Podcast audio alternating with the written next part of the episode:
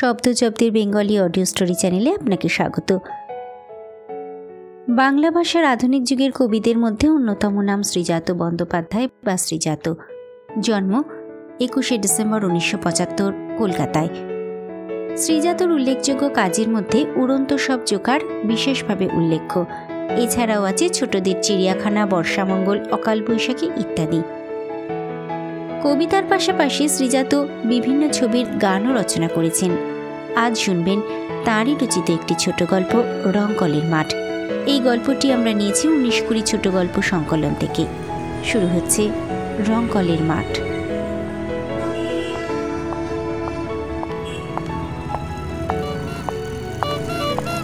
এই রিক্সা এই রিক্সা যাবেন ভাই? কোথায় যাবেন? রংকলের মাঠ।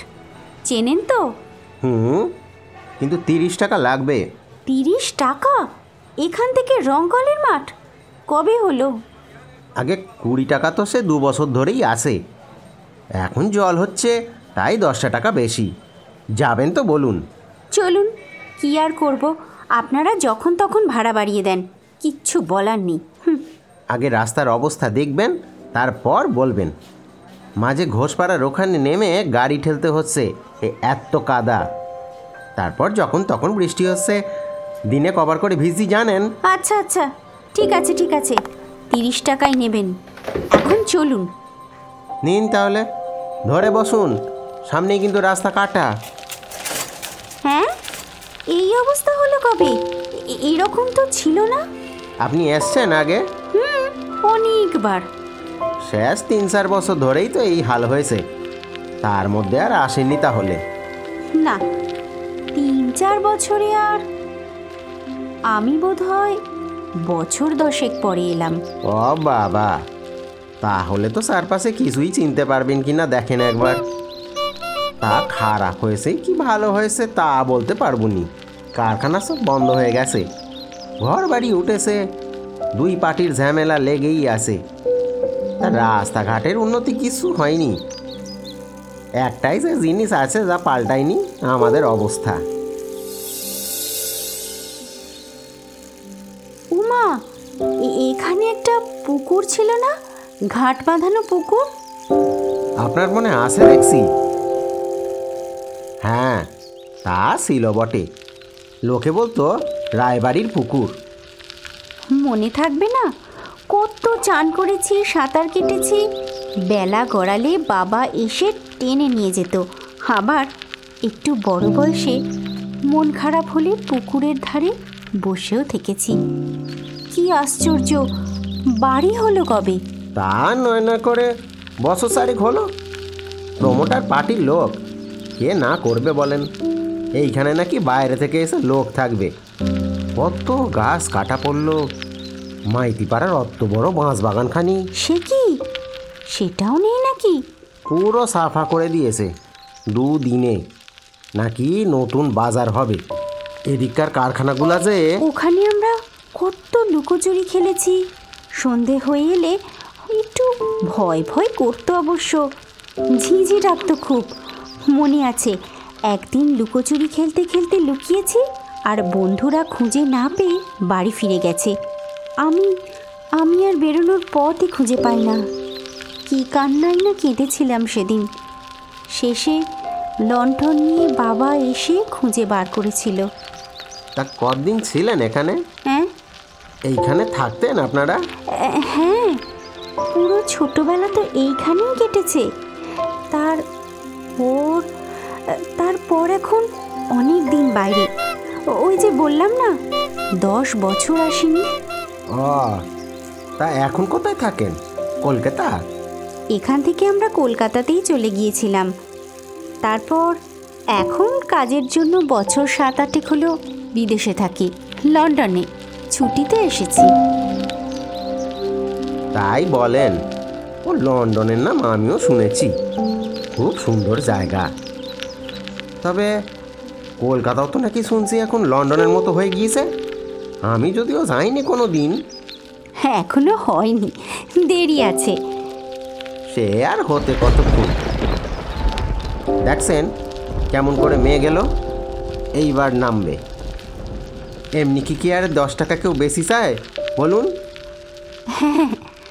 ঠিক আছে ঠিক আছে। আগে মেঘ করে এলে আমাদের পাড়াটা কি অদ্ভুত সুন্দর যে দেখাতো।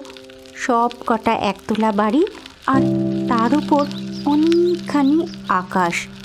অত আকাশ আমি কলকাতায় কখনো দেখিনি।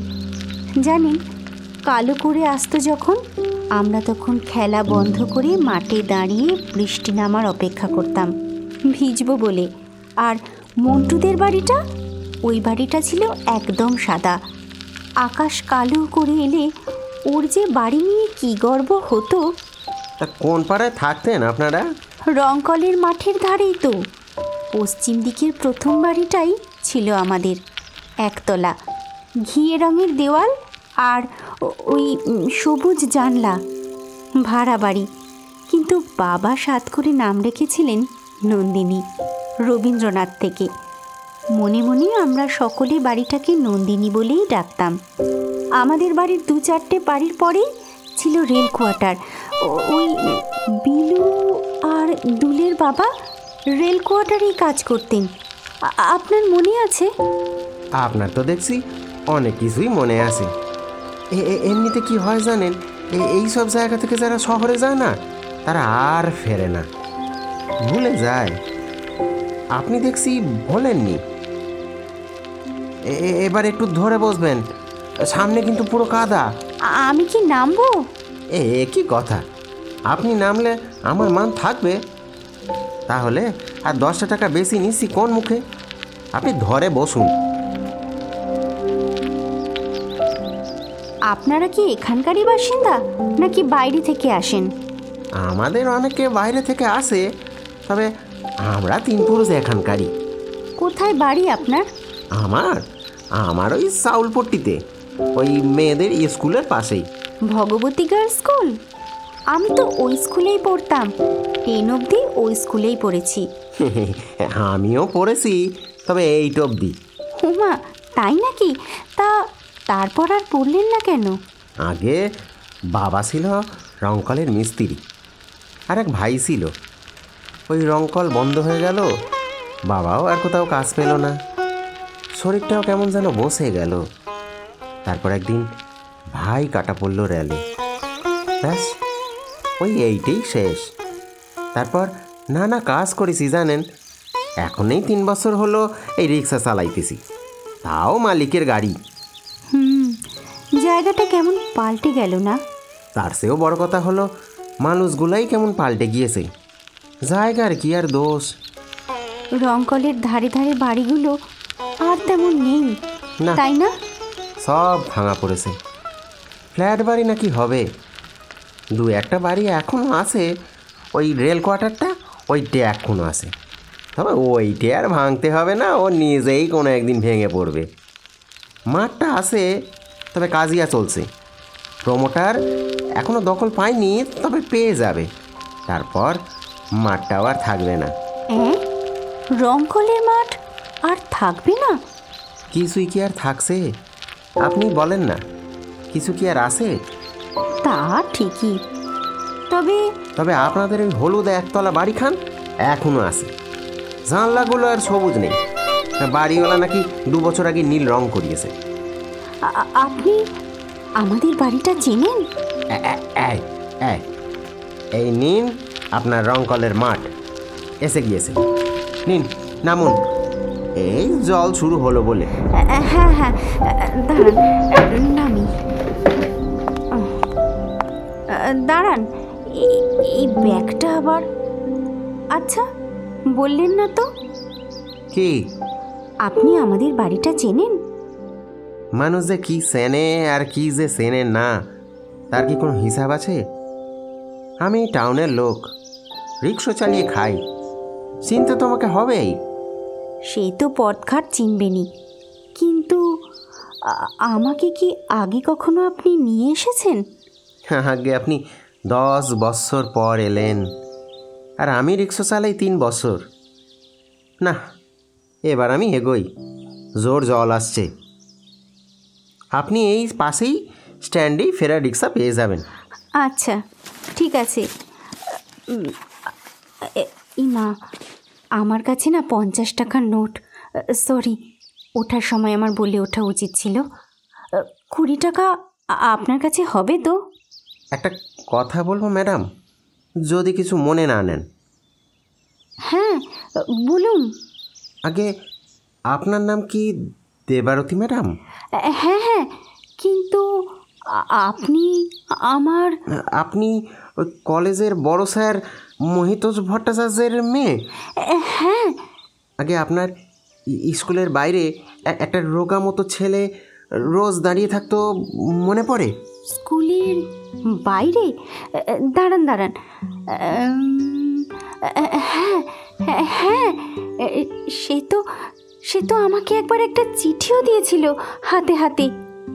মুক্তোর মতন হাতের লেখা। কিন্তু নিজের নাম তো সে লেখেনি। তারপরেও তাকে বেশ কিছুদিন দেখেছি। তারপর তারপর তো আমারই এক মিনিট। আপনি কি নাম থাকলেই পাল্টে যাবার সমস্যা, ম্যাডাম। এই এই যে যেমন ধরুন, এই রংকলের মাঠ। শুনেছি প্রমোটার পেলে নাম পাল্টে নাকি কি একটা কমপ্লেক্স করে রাখবে। কিন্তু কিন্তু মাঠের ধারে ওই যে আপনাদের বাড়িটার কথা ভাবুন। মোহিত সাহেবের মনে মনে রাখা নামটা? তাকে পাল্টায় কার সাধ্যি, তাই না? ইস, কি লজ্জার ব্যাপার বলুন তো। এতক্ষণ আপনারই রিক্সায় আমি আমি একদম বুঝতে পারিনি।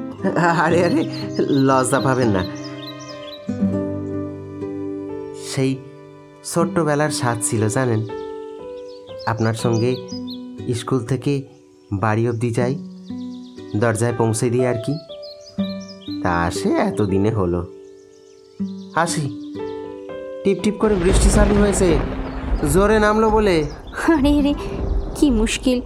এবার যে আমি আপনাকে ভাড়াটা অফার করব ও থাক এমন প্যাসেঞ্জার তো আমি আর রোজ রোজ পাবো না। এলাম। বেশ কিন্তু আপনার নামটা? মনে মনে রেখে দেবেন কিছু একটা? পাল্টাবে না কোনো দিন? চলি হ্যাঁ?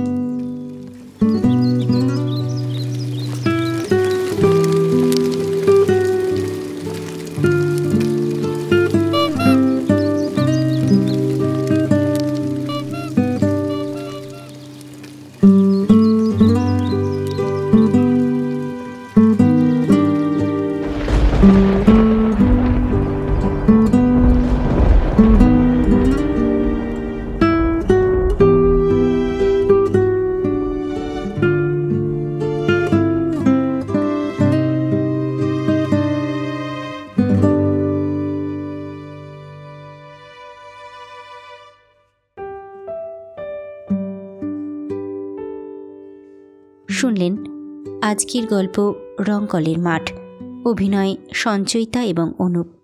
গল্প ভাবনায় সঞ্চয়িতা, আবহে অনুপ। আমাদের পরিবেশনা যদি আপনাদের ভালো লেগে থাকে, তাহলে প্লিজ লাইক, শেয়ার আর কমেন্টস করবেন। আর হ্যাঁ আমাদের চ্যানেলটিকে সাবস্ক্রাইব করতে ভুলবেন না কিন্তু।